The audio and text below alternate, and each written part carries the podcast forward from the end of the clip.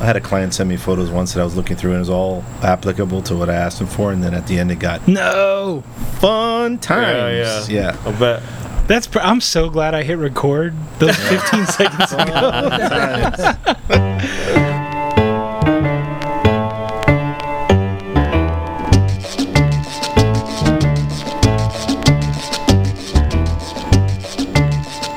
As the torcedores quietly rolled their cigars, and the despalilladoras stripped the stems from the tobacco leaves, they were entertained, informed, and inspired by literature and the daily news.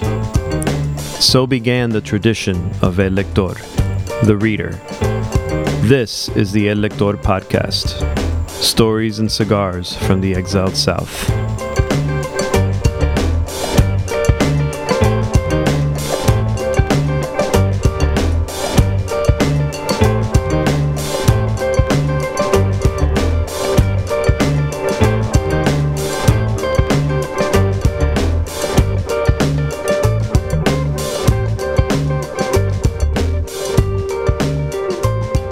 This is the El Lector podcast. Welcome. Uh, we're already having a good time. Um, what do we usually say? Oh, yes. Um, we're glad you guys are here with us today and you decided to listen to us. Please subscribe to our podcast if you like what you hear and uh, tell your friends about it. I've never said that. That's the first time. I think you've said that a few times. I've never said No, that. it was. Yeah. You nailed it. But uh, anyway, we're here today, uh, just chilling at uh, another undisclosed location in South Florida, right? Yeah. And we're kicking back and having a good time. And tonight we're gonna today, well tonight we're gonna tell some um, uh, my a couple Miami stories. I guess we have a friend with us today, Omar. Uh, welcome, Omar. Thank you. Thank you for having me. Glad you're here. Um, we're we're still currently checking levels, so we're lounging and kind of smoking cigars and, and having some uh, imbibing on some stuff. So we may lean back and relax, and Mark may have to like check his levels. good. Yeah, We're good. and um, but you know we're just we're just kind of relaxing here, and I'm smoking a cigar that Mark gave to me called the Intemperance cigar. Mark, what? Tell me about the cigar because it's awesome. So, uh, Roma Craft is one of my favorite tobacconists. I don't know what the word is, and they they're good at branding, which speaks to me. And so they have Roma Craft is a company. Intemperance is like one of their lines. They have a line called Cro-Magnon. Um, they used to do Wunderlust, but in the Intemperance cigars, uh, each blend and, and say, size and shape is named after uh like a vice or a virtue kind of thing. Right. And so we are smoking the Intemperance BA21 Breach of Peace. Wow. So the Breach of Peace. It's uh, I'll read the description here. It's a full-bodied robusto that sports a dark Brazilian Maduro wrapper placed over an Indonesian binder that contains long filler tobaccos from Nicaragua. I don't think I've ever read a cigar description. I can taste the Indonesian. Definitely. We'll, we'll expound. Shut on up, that a little Victor. bit Later. So His name was Binder. Oh, so tonight it's it's me, Mark. I'm here with Marcos and Victor's here, and we're, uh, we're pour one out for Matt. He he's on vacation this week, and we're joined tonight by a good friend, Mr. Omar Cartaya, and um, he's going to be sharing his story with us tonight. Do we give last names? I don't know. We just did. Well, we did. It's, it's out I mean. George Milian. We have compromised. episodes about That's it. true, yeah. And we've, we've we always let it slip, but I guess if somebody wants to find us, they Yeah. could. Well, it's hard enough for me to The stay under the radar as it is, and now Well. that's it. I'm out now. Being a man of your stature, I mean, yeah. Wait, someone else is here with us, but he's going to be silent, I guess, for a little bit.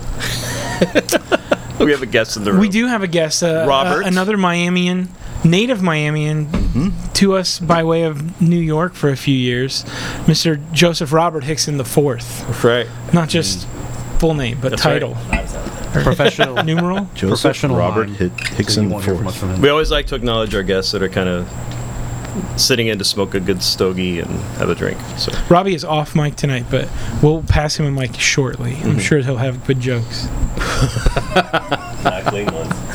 Well, So, so tonight we're we're low key. We're just enjoying ourselves. And Omar, uh, the reason we wanted to interview you is I was I was sharing a little bit before we started hitting record, before I hit record. Um, and, and I've, I've kind of talked about you to some of my friends here for a while, but I, you have one of the most uh, storied uh, professional uh, CVs, right? And so, what I was hoping you could kind of uh, start us off with is, is some of the jobs you've held in the last few years, or in, you know, over over the last however many years. Well, sure. I'd love to share. I mean, I've, that's the first time I've ever heard of my life described that way as having an uh, uh, interesting CV. But um, it just it comes from uh, having a particular kind of family and mix of people that make up my family that kind of allowed for me to do different things with my life. There wasn't really one particular um, career that the family had. There wasn't any real expectation of what to do. Most of the family members, my uncles, uh, were all entrepreneurs doing their, their own thing. Um, one uncle uh, was in um, bolt wholesale, bolt and fastener wholesale. My father was in sprinklers, installing sprinkler systems through Miami and construction, and then he got into the scuba diving uh, industry. Did very well there, uh, and that just opened up a whole uh, realm of experience for me when it comes to what I was doing with my life and what my options were. So uh, Omar, just uh, so that's all in Miami. Yeah. This is all family from Miami. What's your what's your uh, what's your background? What's Well, I'm I'm what you would call a Canuban. a Canuban? Yeah, Explain that, um, please. My mom is from uh, Quebec, Canada. Mm-hmm. She's uh, French Canadian, and in 1961, her and her family moved to South Florida uh, for a job, I believe, for my grandfather's job, and went to Miami Edison High School. And right around the same time, uh, my father was uh, came uh, to uh, the United States from Cuba with uh, my grandma. Uh, rest in peace. I miss her. Uh, and he also attended uh, Miami Edison High School. And they met, I guess, at some point there. I don't have all the details. And it's been a good product, I guess. It's come out of that that that venture. Uh, so that's what I mean by Canuban. So half Canadian, half Cuban. Got it. But I did. I grew up in Miami. I don't. You know, I, I'm basically uh, a Miami guy, American. Grew up here. I had to learn Spanish at a later time. I, I grew up speaking English. Uh, I did a little bit of French with my mom, but it was it was always English. So uh, I had to learn Spanish afterwards. Uh, once uh, once I got a little older and I needed to use it for for job or just for communication. So Miami's a big city, and people kind of forget that sometimes. It's it's kind of a large. It's a big. Co- it's a county, Miami-Dade County. What, without you know being specific, what what kind of uh, area did you grow up in? Which one? I grew up in Westchester. Westchester. Yeah, which Right. is uh, the mighty Westchester. Mighty Wachete. And I went to Coral Park Elementary, um, and then from there went to um, um, Cypress Elementary because I didn't get along with some of my teachers over at Coral Park, and I was a problem child. I was a little bit of a problem child. Weren't we all? Yeah, and then eventually ended up at one of the most Cuban schools in all the Miami, Belen Jesuit Prep. Beleng. Wow. Yeah, so go Wolverines. Yeah, that's where. By the way, that's where Fidel Castro went too. Mm-hmm. Believe it or not. Yeah. Is that? Is that a So joke? we have some real? questions. no, for no, you. he did, and I think he also was uh, at LaSalle. Yeah, yeah, that's true. I Yeah. think beforehand. I think And maybe he's also rumored to be the father of the Canadian Prime Minister uh, Gerard Depardieu. I think. I'm pretty sure that wow. he is. Yeah. Yeah, Yeah. yeah, that, and that is his name. Yeah, the Canadian Prime Minister is Gerard Yeah. Depardieu. yeah. He doubled as uh, as an actor. yeah, beautiful movies. My Yeah, Father yeah. the Hero was my favorite one. Yeah. Cyrano, him, and I Cyrano de partial the- Bergerac. Wait, is- as well. The, Cyr- yeah, Cyrano. That's right. Yeah. I'm partial to the Musketeers though. Fabulous. Trying hard not to bring us back to earlier when you said you would do French with your mom. Really- yeah, you know, I have I have to put this out there. You know, this is like the first time I do anything like this, uh, recorded on a on a microphone in front of uh, people. So there may be some things that I say that aren't exactly the way they're supposed to come. no, out, I so. just, I just That's wanted either good. no one else heard you, But thank you, or that Mark. was the Thank most very much for bringing that incredible ex- No, no, no, exhibition of restraint I've ever seen in my life. It's very, it's very European of you. I'm hearing I'm hearing the plane and Pink Floyd The Wall. yeah.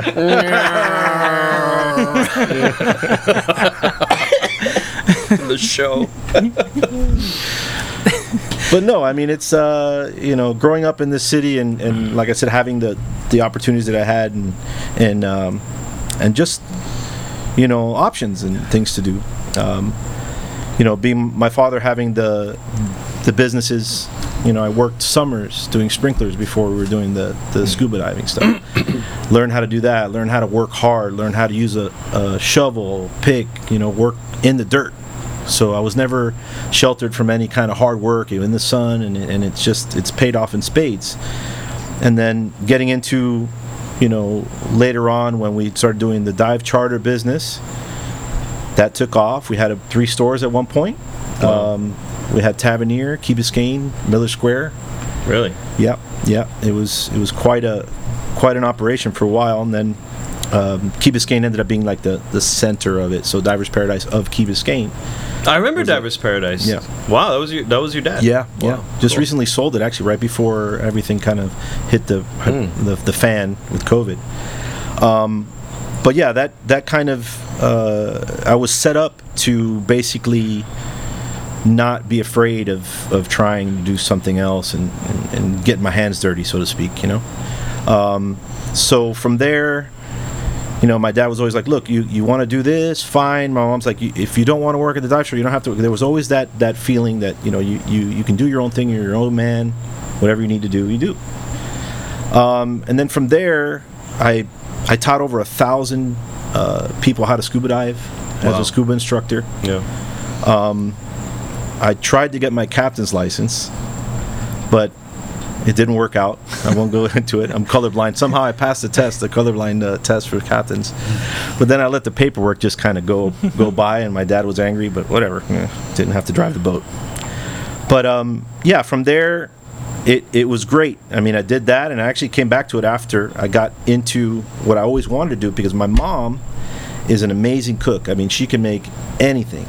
I mean, she, you tell her a region and she can come up with a recipe and make something fantastic. So I had that bred into me too. And then I said, you know what, I'm going to try giving the restaurant industry a, a shot.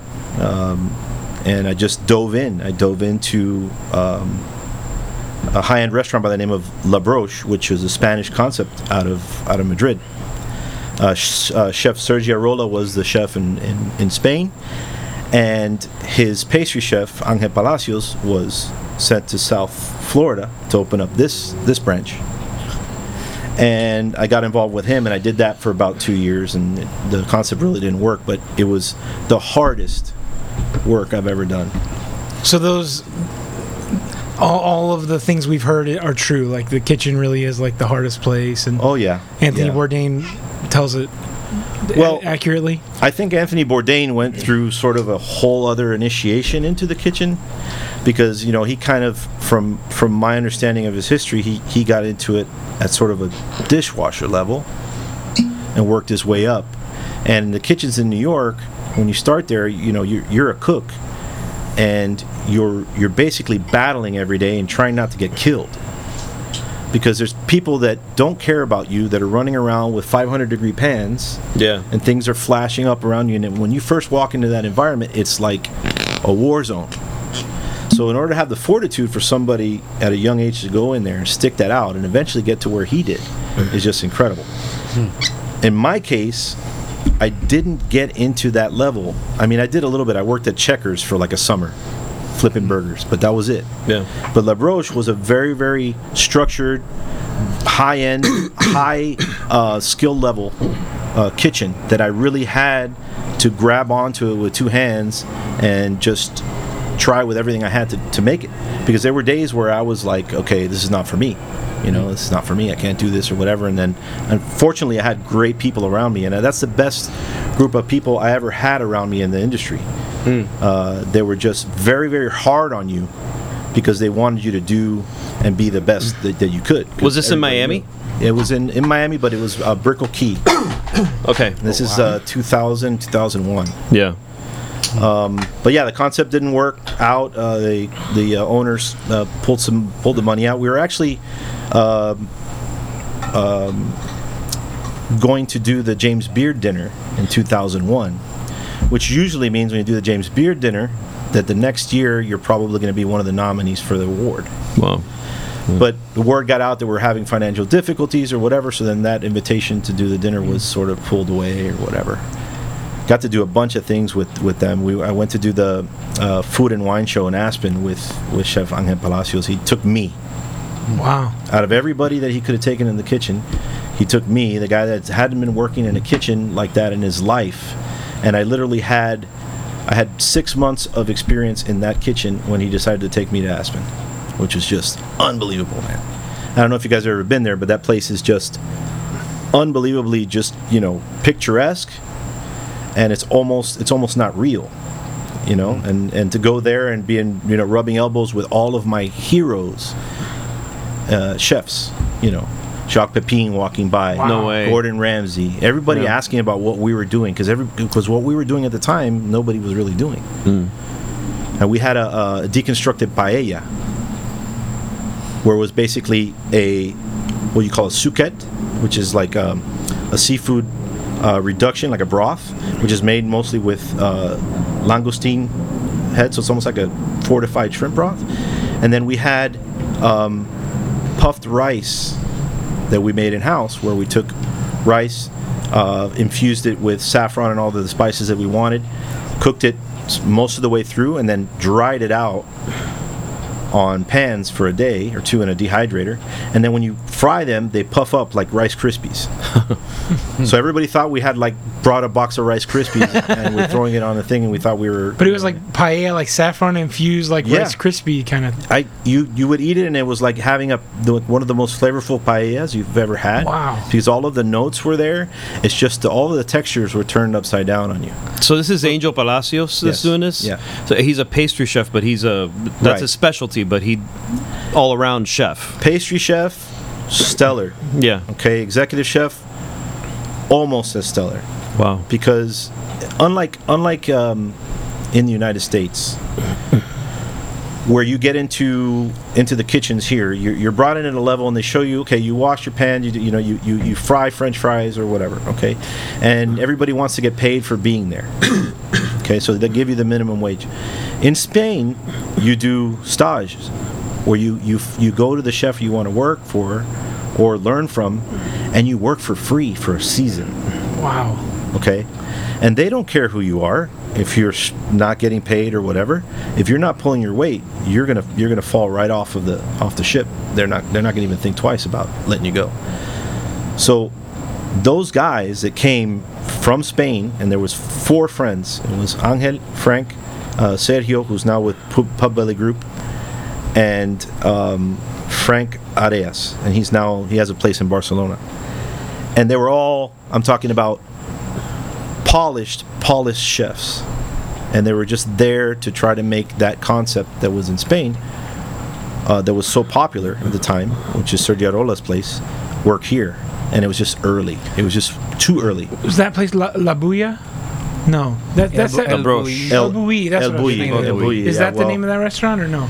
no no Because that place, uh, forgive me, I learned this all from Anthony Bourdain's TV show. Mm-hmm. But it was like, it's like one of the episodes they go for like it's their their closing. That restaurant is closing, and, but their big thing was like the deconstructing Mm-hmm. Right. dishes and gastrono- he was a pioneer. There, Yeah. there was a few others. Um, Arzak, he's uh, uh, he- him and his daughter did That's- something similar. In San Sebastian. San Sebastian, Yeah. exactly. Uh, and then the brothers um, from El Bulli just took it from the kitchen to the to the laboratory. So they broke down all the processes which have to do with how certain ingredients convert from one thing to another during a cooking process, where they are in between, and how you can manipulate them at any point in that process. And it's it's literally a chemical breakdown of each ingredient. So they they basically went into a cave, figured out all these things. They took, I guess, simple products at the beginning, and said, okay, how can we make a carrot into air? How can we make something that that tastes like a carrot but has none of the physical attributes of a carrot? You know, how do how do we do? Uh, one of one of my favorite dishes at, at La Broche was this Caesar salad, and it was iceberg lettuce that was frozen, uh, grated with gelatin to make like a frappe of lettuce. It had a um, a foam of of Parmesan cheese, and then it had these these wonderful crispy pieces of, of, uh, of pancetta and stuff like that. That's something that you wouldn't necessarily think, and then also uh, fresh sardines.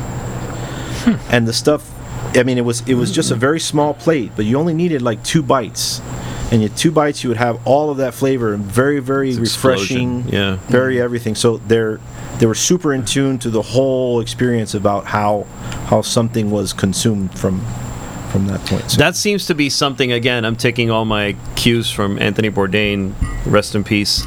Yeah. But he's a real know, hero of our podcast. Yeah, seriously. He, but but uh, he he kind of brought on the scene. Him and Mario and uh, Mario Batali, right? Yep. Brought put Spain on the scene as far as a food scene, and and that's that seems to be a trend with with what I've heard.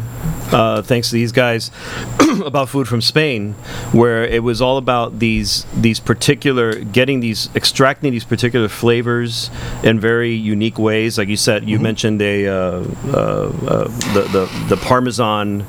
Uh, what did you call it? The like a like a foam almost like a. a, a foam, you Yeah. yeah.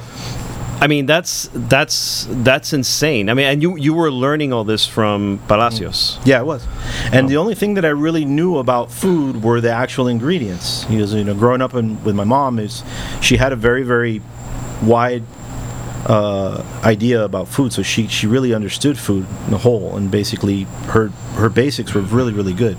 But this takes you have to have your basics, but then if they just flip it over on you because you you're taking these things that have a very very traditional flavor right something that's been ingrained in a particular culture like the paella Yeah.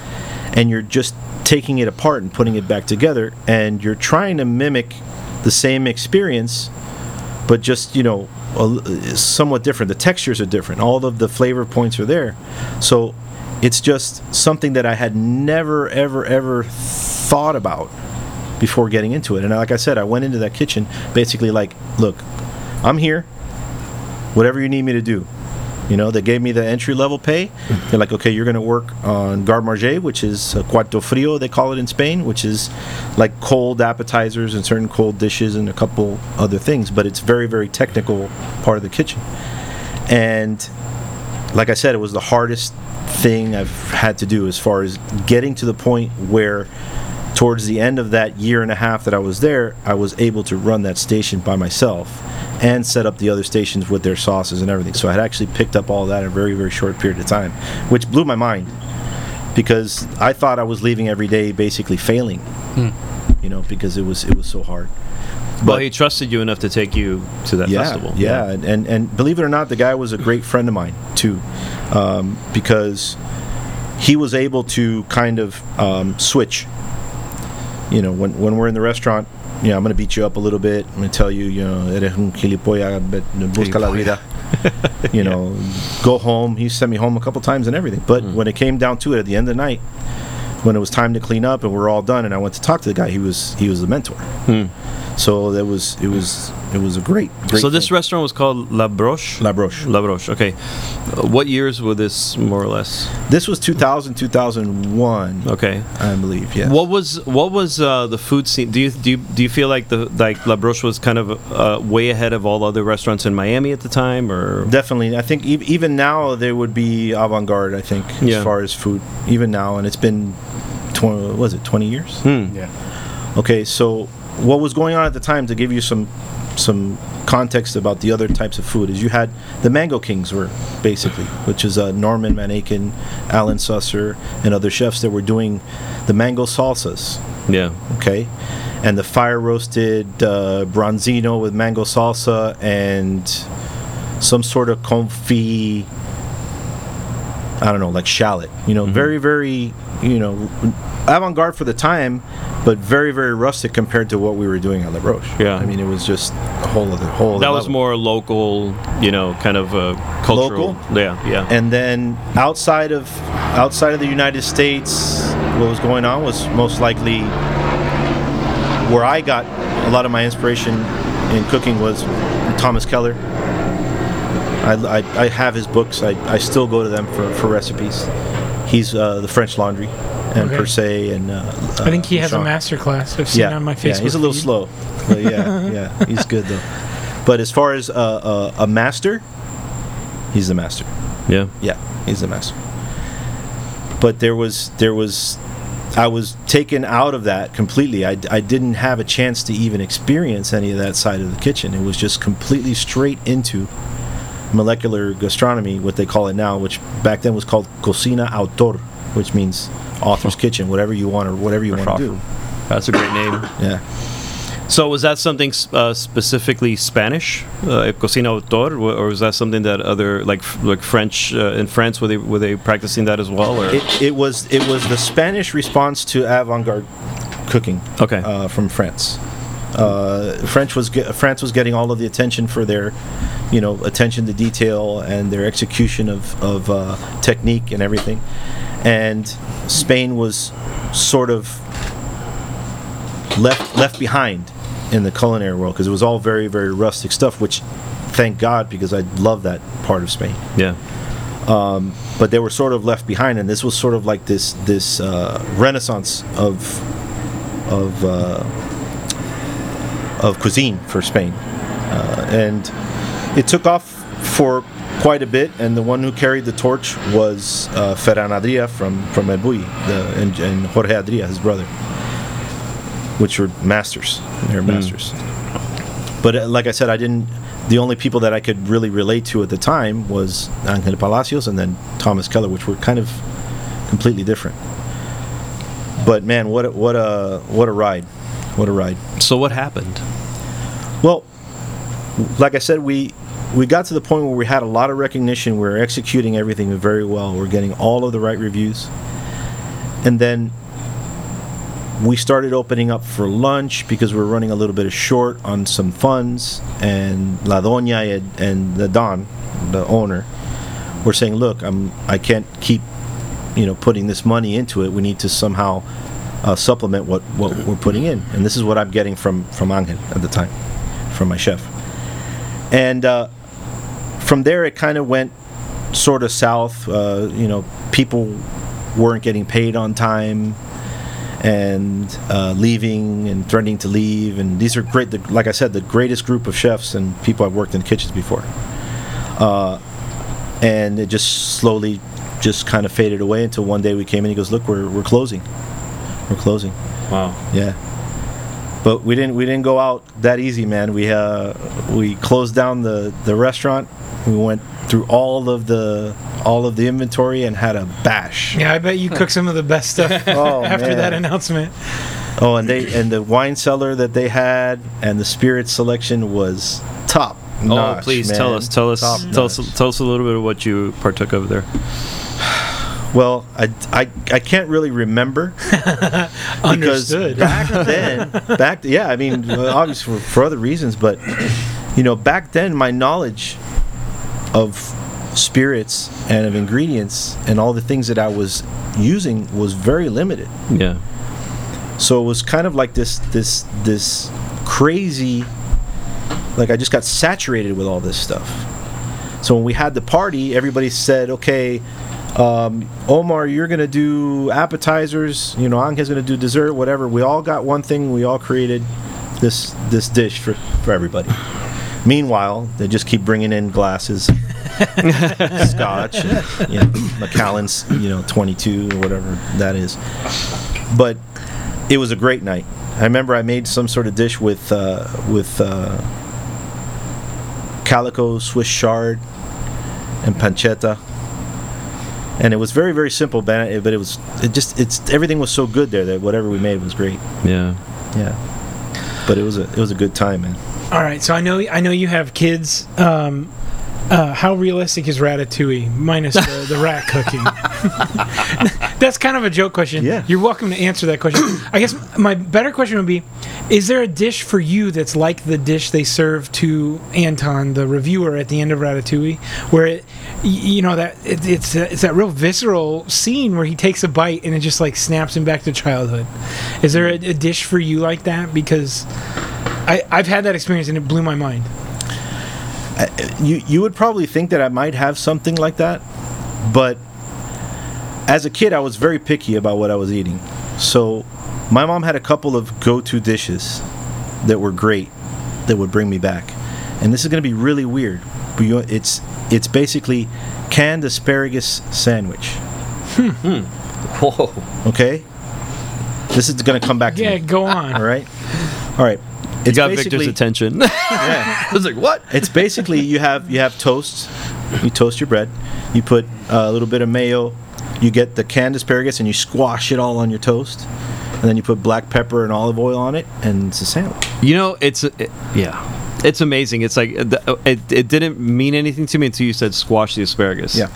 Then it's like, oh wait a minute, because it already is squash anyway. Yeah, Why yeah, not it's just super soft. Take it to its logical conclusion. Just All right, that's the homework. Okay, that's the homework. That's All right. after this. You're gonna gotta try that. Get yourself a nice bread, toast it up with a little bit of butter, drain the asparagus good.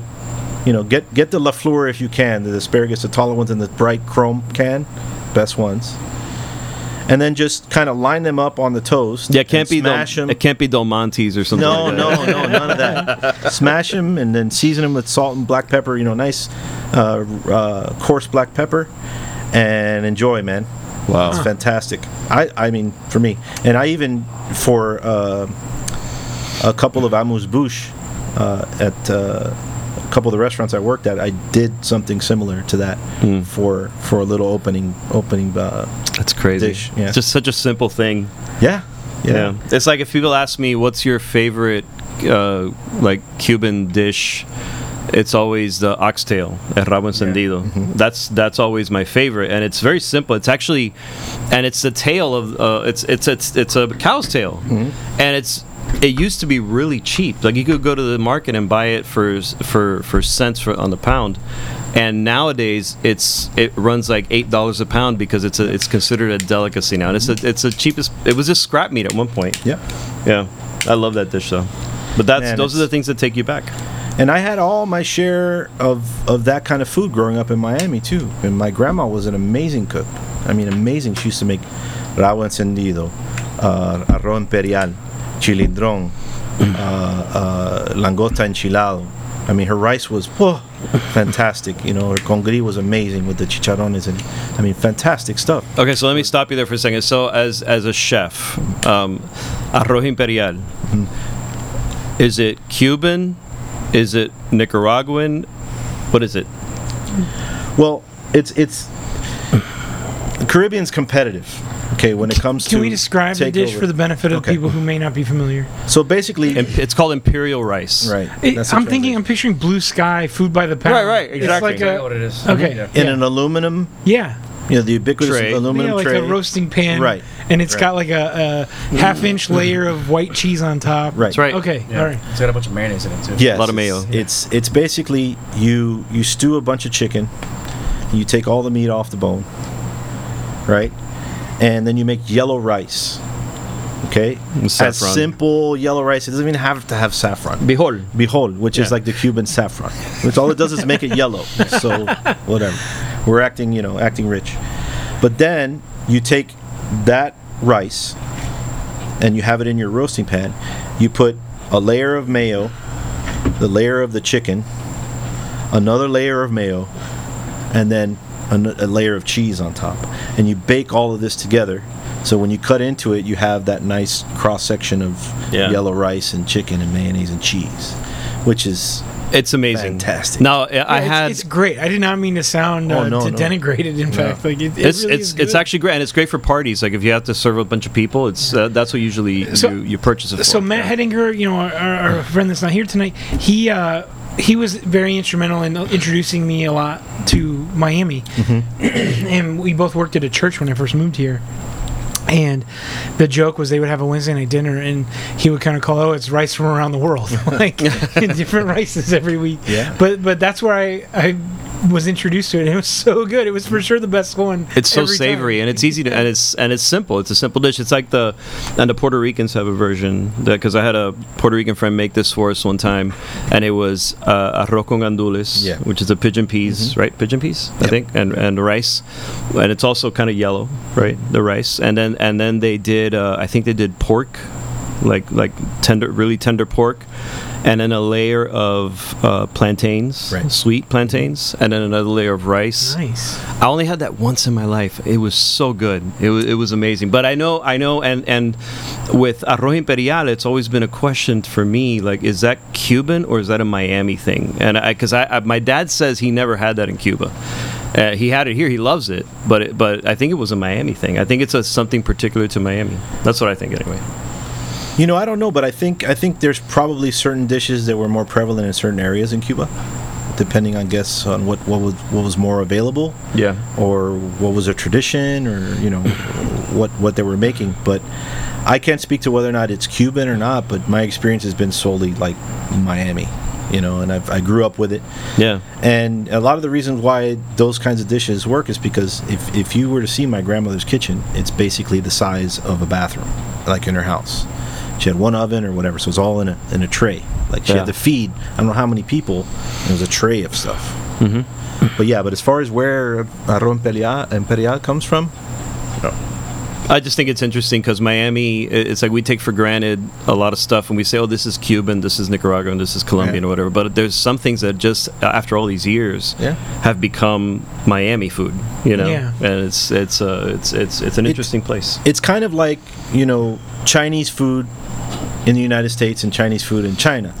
Yeah. okay because they, they got to come here and kind of feed all kinds of people that don't necessarily want to eat like beef tendon and Right. rice Yeah. you know Y- y- seriously Yeah. so then there's there's kind of a, a dulling of the of the cuisine to kind of feed the masses so Yeah. i think that's kind of what happened But you guys are so generous by not describing it as dumbing it down.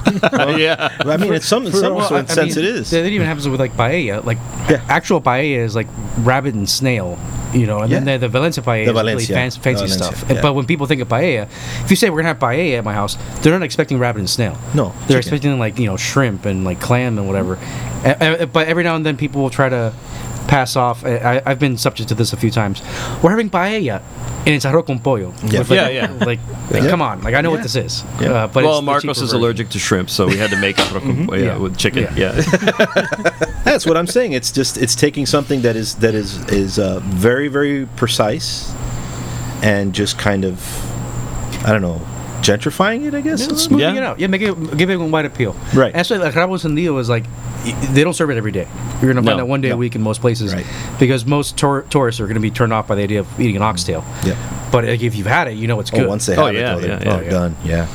There's a Haitian that- version too, and uh, I think all the islands have it. But I've had the Haitian version of uh, Yeah. of the the tail. It's it's great. It's But that's the thing. Like all through the Caribbean and, and, and uh, Central America, there's a lot of ingredients that are common to all those lands. So I mean, they're they're going to have some version of it that's going to have a couple of differences to it, but those things are going to be prevalent in, in most of the areas. You know. So yeah, Cuban distinguishing between Cuban and uh, let's say Puerto Rican. There's, you know, there's there's some blurry lines there on, on, Yeah. on the food. yeah, definitely. Yeah. So what happened afterwards? What what happened after La Broche? Well, after La Broche, uh, and just to kind of get you know through the whole kitchen process, I went and worked for the Four Seasons Hotel, and we opened up the the Four Seasons Hotel in Miami, which was in two, late 2001, early 2002, and was there for the opening and was able to sort of develop the menus there with the chef at the time, and that, believe it or not, was the first time I was subject to cooking at a at a at a somewhat medium level of, of not execution but of uh, of uh, how would you say it? Sophistication. Okay so it's I started at something that was super high super it required you to have a really good understanding of what you're doing and timing and everything so you had to really hone your skills to something that was a little bit more uh, forgiving and but still very very good. Uh, Marco Box was a chef, and he was famous for his risottos. He made amazing risotto milanesa. Oof.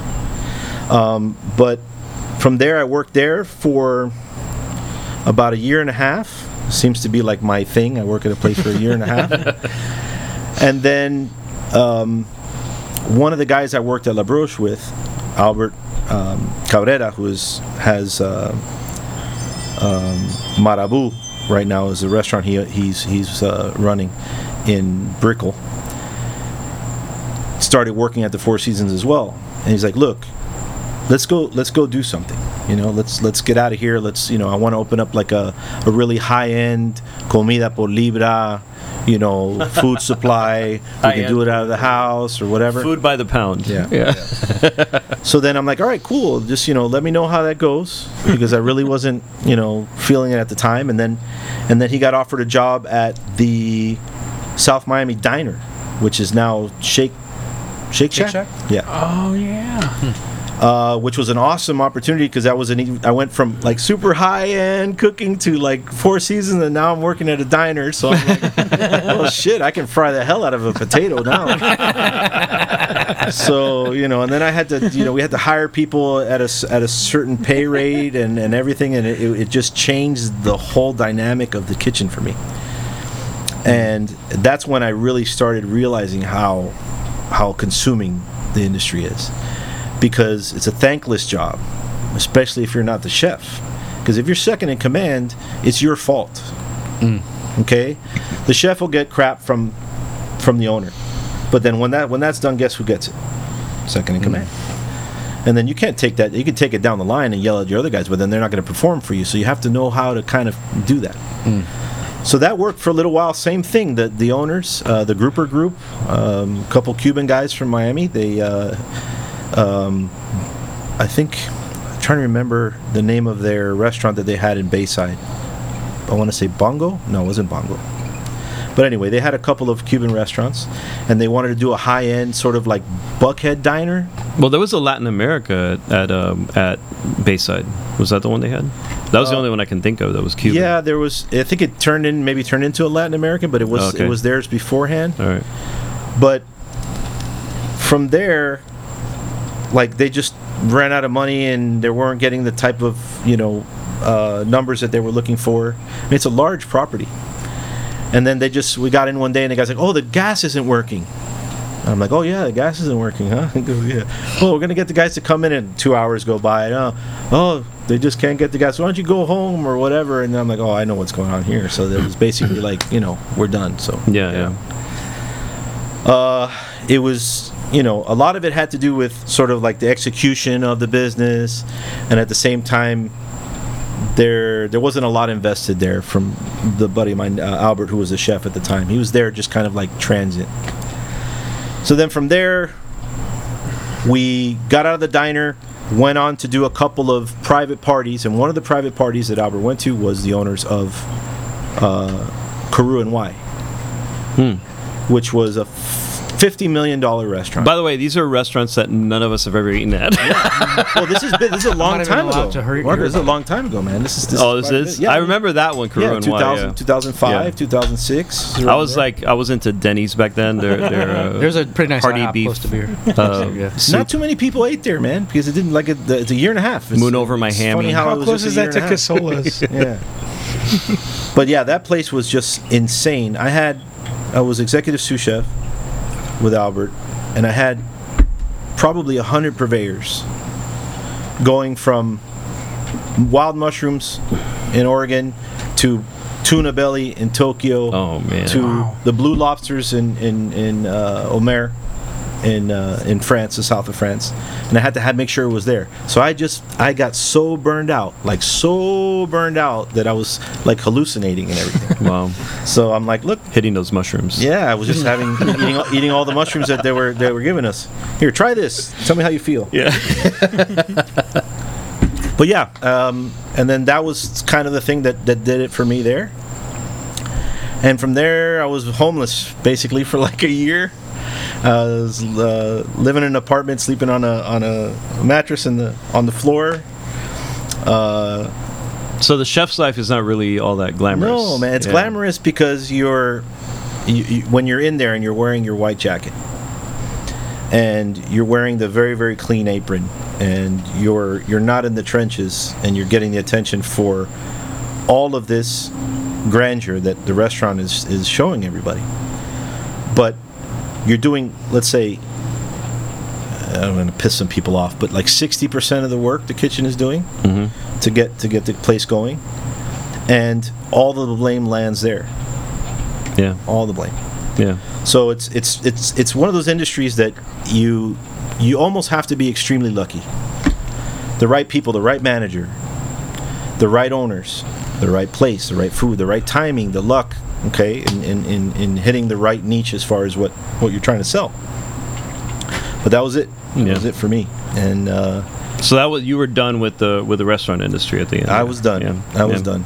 I did. I was. I'm not done with with the love for cooking or for for uh, for cuisine and, and and creating things and learning about you know different processes and and different uh, methods and spices and all that stuff. It's it's a, it's a whole world of of exploration. I mean, it's just something that that's just endless. Yeah. That I've always loved it. I've always loved it. So I, I, I continue to do things like that at home and with friends and stuff like that. So it's, Yeah, I have a deep appreciation for this phase of Omar's life as a chef because I can often smell when he's in a creative mood.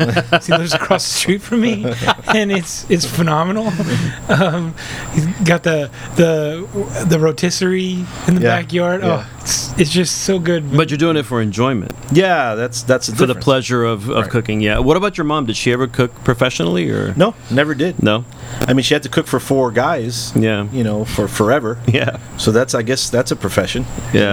know? Definitely. Yeah. But uh, no, she never was. But that's probably why the reason why she continues to do such a great job at it because Yeah. she never really had to work at it right. or do it for work. Yeah. Wh- uh, so, what are some dishes you've cooked lately that you've impressed yourself with, or that you've been worthy of sharing?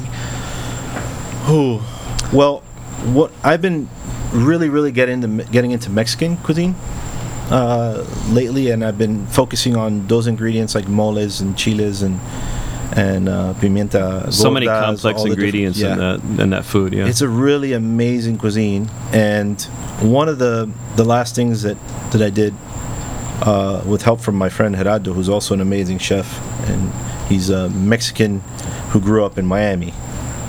His father was a uh, um, worked at the consulate, Mexican consulate here in Miami, and it's called uh, pescado zarandeado which is basically you have a whole fish and you create this almost like a it's a mayonnaise based sauce which is with chiles um, garlic mayo uh, lime and what you do is you basically have a whole fish that you you sort of cover it with this sauce and then you put it on the grill and it creates this awesome crust it's almost like uh, potatoes gratin you know how it has Yeah, that yeah, crispy yeah. part but Yeah. like all over the fish and you cook it to the point where it's just falling apart. And then you have that with any salsa that you want to make. And salsas in mexico are just there's a there's thousands of them Yeah. salsa verde whatever. You have it with a taco. I love i'm just like tacos for me now is the is the stuff. Nice. that's what i'm really into. But that that zarandeado came out. Fantastic that sounds. uh, So is it the mayonnaise that kind of holds it all together? Yeah, man. yeah it's the egg Yeah. and the mayonnaise yeah See, I can't cook like that. There's no way I can cook that. I'll, I'll try it. It'll come out horrible. Well, you know what I do is I always tell I always tell um, you know people that are wanting to get into it or learn more is I said you can't you can't go in guns blazing thinking you're going to make this Yeah. really complicated dish. Pick something that has a particular process and do that 20 times. Do that 100 times. Yeah. Mm-hmm. Cuz then you, that's solidified. And then you can take avenues away from that and do and do something else with it. Right. So what you got to do is you got to get those those basics solidified. And then that opens up the door for everything else, man. Yeah. Yeah. But I heard. I heard. I heard uh, uh, about the beef cheeks. oh yeah, yeah. Wait, what- what- Yeah, those were pretty good too. That was really good. yeah, those are pretty Sous good. Guys, I, I ate before I got here. I'm sorry about that. Is that what are you're referring to? No, Yeah. no, it's Oh. actual beef cheeks. yeah, okay. cow cheeks. Yeah. Yeah, that's a good one too. And I, I actually, I, I, I sort of took that recipe from somebody that I saw on. on You YouTube. you smoke those and then you sous vide, put them in the sous vide Yeah. with in in beef tallow, right? right in a wagyu oh beef my tallow. Gosh. Yeah. Yeah. that was. It's it's else. really it's really one of the most like unctuous things you can eat as far as beef goes. Yeah. because it's got a lot of connective tissue and it just turns into like this jello jelly. So I'm not a dessert guy. I'm not a sweets guy. Mm-hmm. I'm a savory guy. And so, you know, like, my mom always like, you know, a, a decadent dessert, and my wife, you know, similarly you know uh, appreciates the sweets. And for me, when I was eating that beef cheek, I was like, "Oh, I get it." When they say like this is so rich, Yeah. and decadent, like, uh, all Yeah, of those man. words people use to describe mm-hmm. like, you know, a, a, a death by chocolate or something. Right. It's like, no, right. no, Death it by beef stays. cheek. It Yeah. stays on your tongue for a long So time. good. Yeah, exactly. Yeah. Death by Yeah. bovine. Yeah. Yeah. I think I, I've had that experience a few times. We all have, where you bite into something and you're expecting, like you know what you're supposed to be tasting, but then it hits you and you're like, oh my goodness, that's actually beyond what you're taken expected. back. It'll it'll literally make you make you Yeah. sit back in your chair. I, when I had a roommate when I, when I lived in North Carolina. I had a roommate from Texas, and he was like, "Hey, let me make you make you some brisket sometime." I'm like, I've had brisket, all right, whatever. And he made it like he stayed up all night. Mm-hmm. You know that kind of like replacing the coals, like, and you know he, we had it out on the table. I was like, all right, you know, give me a piece. I bite into it. I'm like, it's, is that what brisket is? Have I not been eating brisket this whole time? That's a real thing. Yep. So yeah, every now and then you bite into something that you realize you, you've been lied to your whole life. Like this Yep. is actually what flavor is. Yeah, I can't. I've tried making brisket. I, I still. It, it always just tastes blah. It's it's ne- it's never right. I've had a smoker for probably four years now, and I'm still afraid of doing a brisket. Like, Yeah. I've done I've done a lot of pork cuts, but brisket just I just I it, it's not that I don't think I'll, I'll cook it decently, but it's that I've had brisket like what you're describing. It's like I just I just don't want to disappoint myself. I think. Like, although It's I guess the downside is I've had I'd have a whole lot of smoked meat. Like maybe I should rethink this. Well, think about it though. It's a brisket is a huge cut of beef. So you the investment you have to do to make that is that you're you're committing to having ten pounds of beef. Like if you're gonna mm. do a whole brisket, you can cut it down, but that goes back to kind of what I was saying is that if you do that, fail ten times, get it right five, and then you finally got it. Yeah. Yeah. yeah. Yeah. I mean, you talk about these guys from like uh, Franklin Barbecue. Mm-hmm. Yeah. Man. His it, all he does is regulate temperature and put salt and pepper and mustard on his mm-hmm. barbecue. and it comes out. That's it. That's it.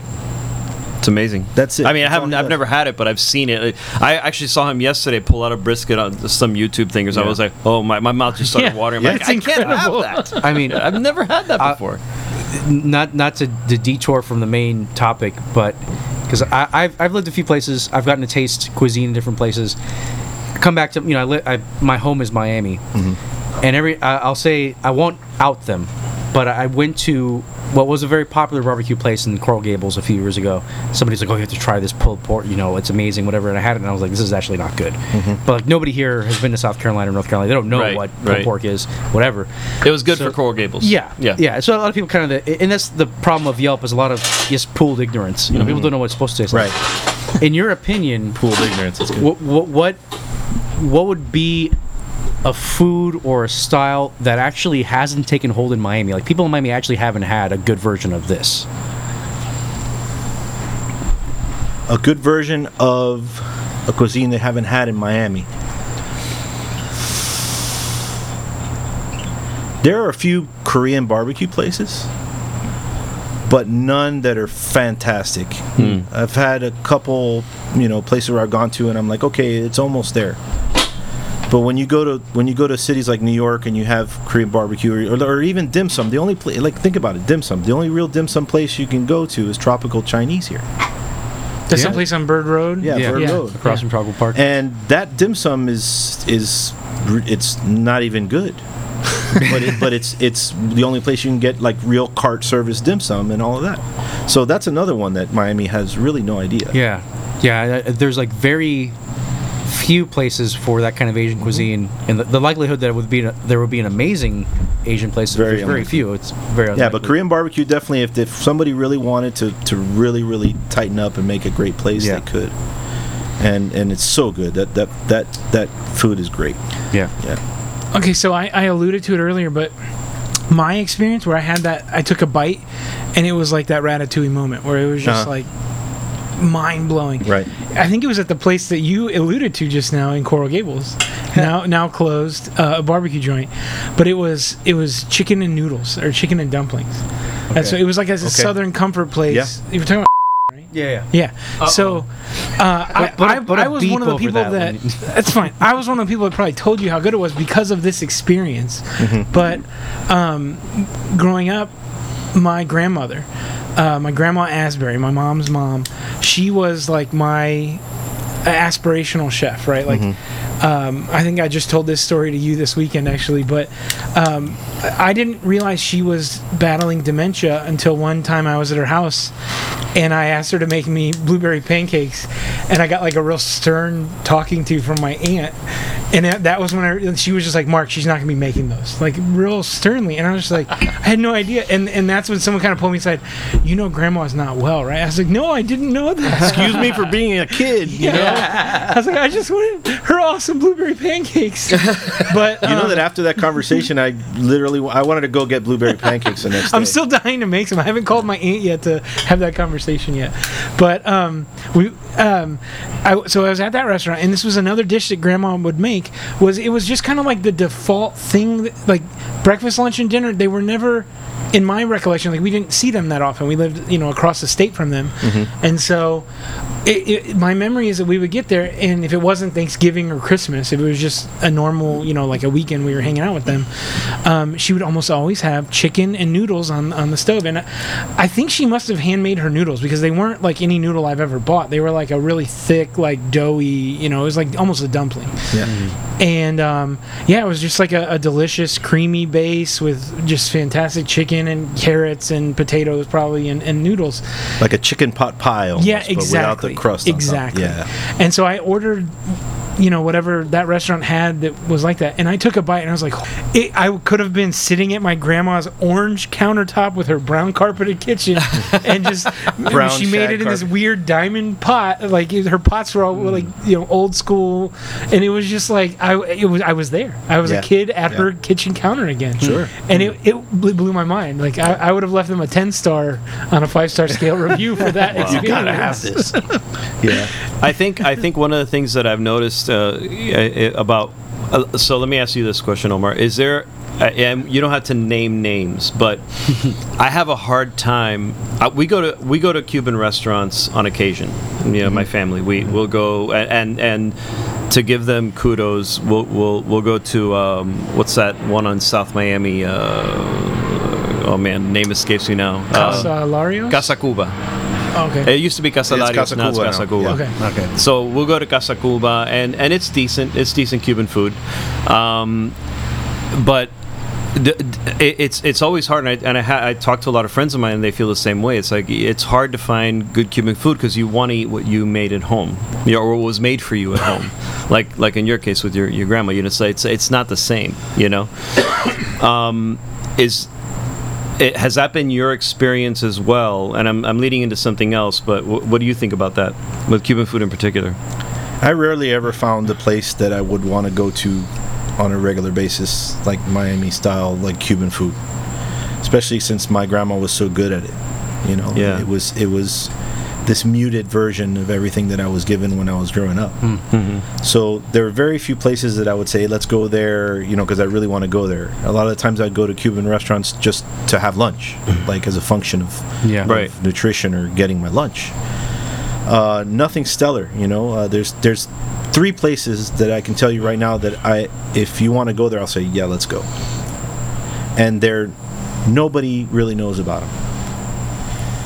There's a place off of, uh, I believe it's 17th Avenue, uh, just outside the roads. It's called La Caridad. Okay, it's a supermarket with a bar, you know, pull up to the bar with the stationary stools and four old ladies in the back frying and cooking everything out of the same aluminum, you know, pots. Not the place that you would go to and think, oh well, you know, they're they're really watching, you know, their temperatures and all this stuff. Mm-hmm. But let me tell you, the the specials for those days, fantastic, man. Mm. I mean, just everything that you want from a pollo frito from your grandma okay? Fall off the bone crispy on the outside and mojito all the way through. The carne con papa with the caramelized potatoes like the, the, mm. they're not even white they're mm. brown all the way to the inside. Okay that kind of thing you don't get anywhere like i said you get that dumbed down sort of version of the, of the recipe the other one that I used to go to all the time, and I, every now and then I still go there just to go all the way out there to go get food, is a place called Latina Hita, which is by Tamiami Airport. 136th and 140th. A little tiny place. But the guy has been the cook there. He's the owner cook, and he's there every day. And he's whenever I go there, he's always there cooking it. And every time I go there, the food is fantastic and cheap. What does he make that you like? The fa- my favorite thing that he makes that I like is it fricassé de pollo. Really? Yeah. I hated that dish when I was growing Oh. up. I was mad at that. What- Oh, describe my that mom dish. made- Yeah, I didn't like it. It's was- chicken fricassee. Okay. Yeah. Yeah. Uh, it's basically it's a tomato um, sofrito based uh, sauce that you you cook the chicken down into. It's almost like you're doing a, a, a stew of chicken, and inside of it is uh, olives, potatoes, things like that. Very, very, very simple, heavily seasoned. You know, where you can take that sauce and put it in your rice. It turns your whole all your rice yellow Yeah. or red from the from the sauce. That, that, that's my bread and butter dish. Yeah. That's how I got my wife to marry me. Yeah, there you go, man.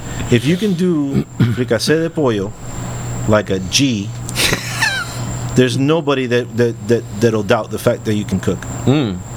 Because it's very easy to boil chicken and add, and do sofrito and then make a pot of white rice. Because that's what you get out there. You're asking Yeah. me about Yeah. what, what do you get? You get this this this uh, washed down version of it. Yeah. Yeah. A tourist version. Yeah. Yeah. The yuca's hard. You know, you go to these these places I'm telling you about. The yuca's tender. I mean, Oh. it's done right. The the mojo that they put on it is actually uh, naranja agria Well, I- squeezed that day. I want you, it. I want you to get to the third place, but I- I'll tell you, I've had such radically different versions of ropa vieja Mm-hmm. in, in my life that mm-hmm. they're completely different dishes. Yeah. One is I can tell this person stewed this beef in a Dutch oven for hours. Mm-hmm. The other one is this person boiled flank steak and then threw a sauce over it. Yeah. And then, then just kind of like basically threw tomato sauce over it and they gave me some white rice. Like I don't want to eat that. Yeah. And but they're such radically different dishes. But a tourist wouldn't know that they're getting the Chef Boyardee version, whatever. Because you know what another thing that happens is, is that you have companies like Sysco, okay, and all of these food purveyors that will literally give you a giant tub of sofrito, okay, and a giant tub of black food coloring for your black beans. Hmm. I've heard And of then- this recently. The black food coloring. Yeah. okay. That's a real thing. I didn't know it You can go from one place to another on Bird Road or on A Street, and you'll have their picadillo, and it's literally the same thing mm-hmm. everywhere you go. Hmm. Yeah. because none of it is done the right way from the from the ingredients. Yeah. And a lot of the reasons why these places that I'm telling you about can actually do it is because they're not serving 300 people; they're serving 50 people. Yeah. Yeah. Okay, and when they're done, when they're when they're out, they're out, and Oh. you're you're SOL. And some of the, some of those things are like uh, so much of good comfort food, you know, Cuban cooking. It's possible because there were people who spent literally all day doing this. Right. Like making tamales is hard. Yeah. Like that takes time. It's labor intensive. And once you try to scale it, it's like you're gonna drop quality immediately. It's the kind of thing like some stuff will only taste good if it's like somebody putting work into it all day for it to taste this way. Yeah. I Okay, mean, so let me ask you a question. Picadillo, which is uh, Cuban beef hash, basically. yeah. So picadillo, raisins or no raisins? I don't mind raisins. Oh, I hate raisins in picadillo. Well, I think I think I think I understand why. I think I understand why. Because growing up eating picadillo before I realized that I can eat it with bananas. Like That's a right. A regular banana. yeah, yeah. Always had a banana on the was, side that was a little little sweetness to the picadillo that I mm-hmm. liked in contrast to the salty sort of savory flavor. Yeah, yeah. But when you put them in there too early, they turn into what these these giant things that look like cockroaches in your. That's right. yep. Like that beetle on the table. Yeah, they look like good. that. So as a kid, you're like, "F- that I'm not eating that shit. So My, my, a lot of people have got an aversion to it now because of this. They look like cockroaches in your shit. my I, I hated I don't like picadillo, and it's been my mom's version of it. She she didn't. She's a great cook, Mm. but she was not a good mincer. Mm-hmm. So her garlic, her Oh, garlic, chunks. chunks of garlic. Yeah. So it's basically just like no-no. looking for bombs. Like I, it was like, oh my goodness, that's way too Yeah, much. yeah, so I, yeah. picadillo, I was scared of it. I don't want to put that in my mouth. I sh- I want to give Omar kudos because I've, I've had this experience in two different disciplines of things I really enjoy. I really enjoy to cook, and I really enjoy playing golf.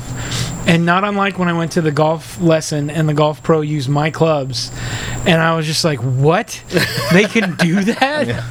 Uh, one, one time, Omar was in my kitchen, and uh, I was I was stumbling through chopping an onion, and he was like, "Hey, here, let me show you," and it was just like, "What? My knife works that way?" and and so I think I think that's a that's a thing that not unlike you know the, the thing I should do to get good at golf is not to keep trying to play it's to go get more lessons I should try chopping an onion a day or something until I kind of get it um, I'm not doing that I'm just stumbling through thankfully not cutting my fingers off but Well, I mean, I yeah my hands. I got quite a few mess ups on my hands. can, can, I- can I share a story? Sure, I'm going to share a story.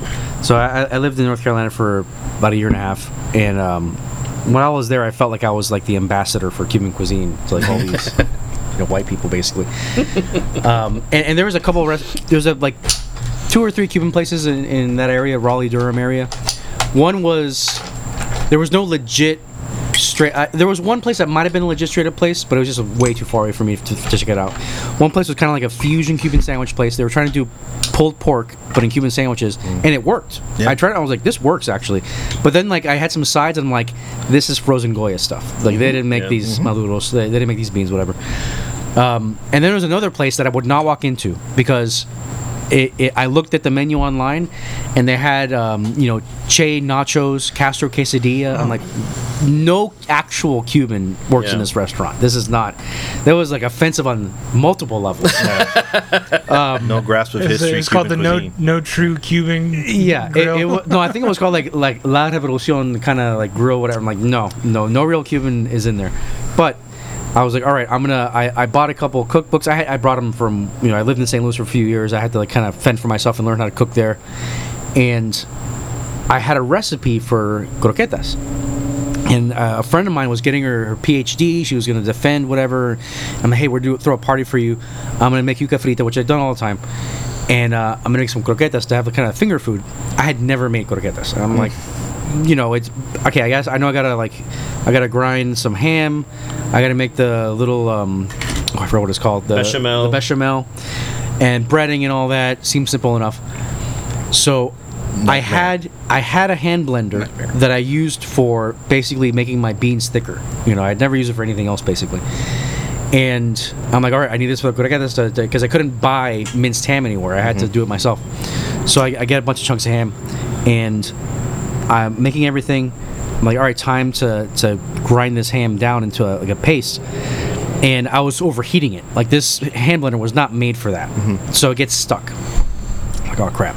So, like an idiot, I put my finger up into where the where like the blade is to get out all the ham that's stuck in there. Oh man. And for whatever reason, my other hand, who had like, you know had a contract out on my right hand, whatever, uh. presses the button, and just it goes, and it felt like an electric shock. I was like, "Shh!" and, and I just like I throw everything down. I'm like, what the heck did I just do? Do I look at it? Yeah. I looked at it. It, it looked like shredded paper. Yeah. Like the tip of my middle finger was like sh- it was like there's no way you can stitch that kind of stuff. Like it was just like like pulpy mess, bleeding like crazy. But you made the croquetas anyway. But I made the croquetas anyway. I wrapped it in paper towels. I put it above my head, and I was like, I gotta make, I gotta mix the bechamel sauce with this. I gotta, you know, roll them up. this is Soylent Green. I'm gonna put them in the fridge. I'm gonna put them in the fridge. I'm gonna go to the really urgent high care in iron. so I, I go to the urgent care, and and the guy looks at it and he's like, "What did you do?" And I'm like, "D- "Don't ask. Whatever. You know, it's. it's- Can you do anything?" Oh like, yes, this is called croqueta This is finger. not good. Are you familiar with Cuban cuisine? Yeah. So he just put some like tape on it. You know, is like, "Hey, we're gonna hope for the best. Tape it up. It'll heal on its own. It's not something you can stitch." Yeah. And I go back to to my house with the tape all over my hand, and I'm like, all right, I gotta deep fry these things now. So like, I'm not gonna stop the show. So this giant wad of stuff over my finger, basically kind of doing things like a muppet, you know, like trying to like use like fake hands to put this together. yeah, and uh, and I got it done, and people were complimenting me on the croquettes, and and what I didn't tell them, and I hope nobody's listening, is like I'm pretty sure I got a little bit of blood in that mix. Yeah, yeah, yeah. There's there's some blood. There's a little bit of me in those There's croquetas. something in here. There's something there's a special ingredient. Yeah. Yeah, man. Croquetas are one of those things that you could fail real, real bad, real fast. Oh yeah. Yeah. Wow. I have a whole theme on croquetas, but I don't know if we should keep it for another episode. We probably should. We'll do, we'll we'll do a part two. I, th- I think we're gonna have to. Croquetas is a whole other yeah. po- Yeah. fuck, That's like Well, I would like to ask real quickly. We we've had we've talked about this on this podcast before. Um, so you mentioned a couple of your favorite Cuban restaurants, but is there a go-to for croquetas? Because I think that you know some places are right and some places are wrong. Is that place still open? I think so many are Dos wrong. Croquetas was like a. Well, yeah, it's still open, but I have Okay. not. I have not. Have not been there. Okay. We we talked about having them on the on the show, but we haven't done it yet. So, but I, I uh, nobody's had those those croquetas. Those I have not had those. Yeah, For for me, uh, Isla Isla uh, Canaria is the one. so freaking good. the Yep. chicken ones. Yeah. The chicken one. Chick, my favorite are the chicken ones. Oh, from there. Yeah. Yeah. Versailles as well. Because Versailles makes still make their croquetas. Yeah. Mm. And their chicken croqueta Versailles is fantastic, and so is La Canaria. But if I had to choose, La Canaria would be it. Yeah, man. Yeah. My grandmother's chicken croquetas were unbelievable. Yeah, I don't. I don't think I've ever had croquetas that were not jamon. Like Oh, you gotta Yeah. I go. think if you bacalao and chicken. Yeah. Yeah, so okay, I'll go to the, the croqueta thing. So in Cuba, I had uh, I, I went to a, a restaurant with a friend of mine um, who's from there, and and you know we would take out the nationals as we call them to, to go eat because they didn't really have the opportunity to go to restaurants there. So we went to a, a Chinese restaurant. I forgot the name of it, but it's in the old Chinatown. A Chino, I guess, Yeah. yeah, and a Chino Chang or whatever. um, and we, we went to this place, and and uh, they had everything but Chinese food. It was like Chinese foodish type of stuff. So they had like a lot of uh, fried rice and stuff like that, which is easy to make. But they had croquetas, so they they served us. Um, we ordered fish croquetas, and and I I they bring it. It looked like a croqueta, and I ate. I bit it, and I was like, tastes like fish.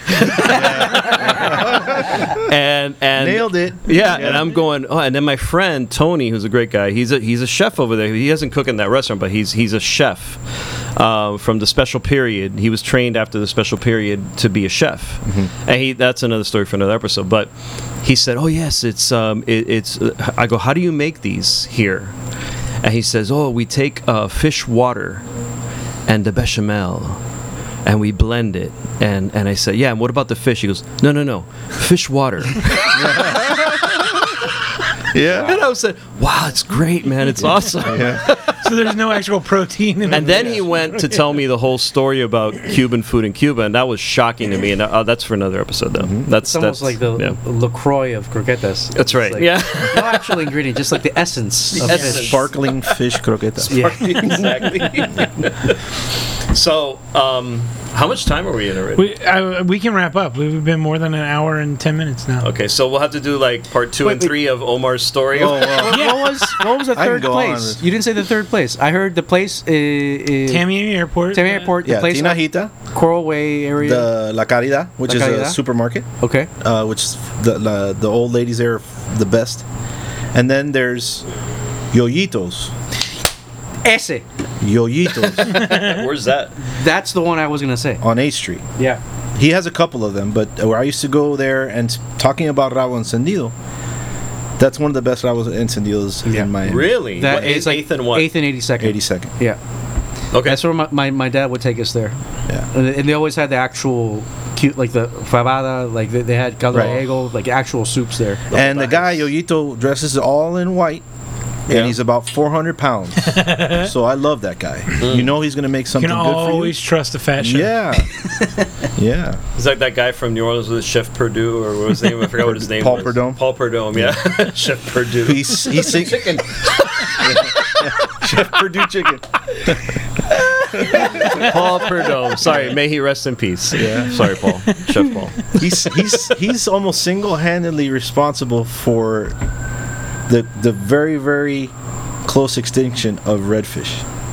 No way. His blackened redfish was so uh, popular. uh, recipe was so popular that everywhere in Louisiana and the rest of the United States picked up this whole thing about having blackened redfish, and everybody was serving it, and they almost wiped out the species. Are you kidding me? Nope. That's insane. You know why I, I, I'm surprised at that because I remember one day, I w- there's a place down here uh, in in Palmetto Bay called uh, Deering Estate, and it's an old uh, an old home that's that's that's now a museum, and you can go visit it and go to the grounds, and it's on the water, it's on the bay, beautiful view, it's it's amazing, It's gorgeous. and and. Uh, uh, was it Charles Deering? Charles Deering had a mar- uh, like his own little uh, marina, like his own little he Had a lagoon in the a back. lagoon in the back, yeah. And one day I go back there and there's this guy just staring at the water. And he's just staring at it. And I think he's looking at manatees, but he, he looks like a local. So I'm like, what are you surprised? It's we see manatees all the time. And I walk up and I see these massive fish, and he goes, "Dude, do you know what those are?" And I go, "No, what? I didn't know what a redfish was." He goes, "Those are redfish." I haven't seen these, and he was an old, like he'd been living here his whole Yep. life, like me, but he's an actual fisherman. I'm not. And he says, he goes, dude, I haven't seen those in like 30 years. Yeah. And, and apparently they've made a comeback. There was a moratorium. You couldn't you couldn't take them. You couldn't harvest them for years. I had no idea. yeah. Paul Prudhomme. Wow. Well, it's a good segue. Omar has a boat, and so it sounds like our next time we record should be on the boat. Oh, yeah, we go definitely, fishing. Sure.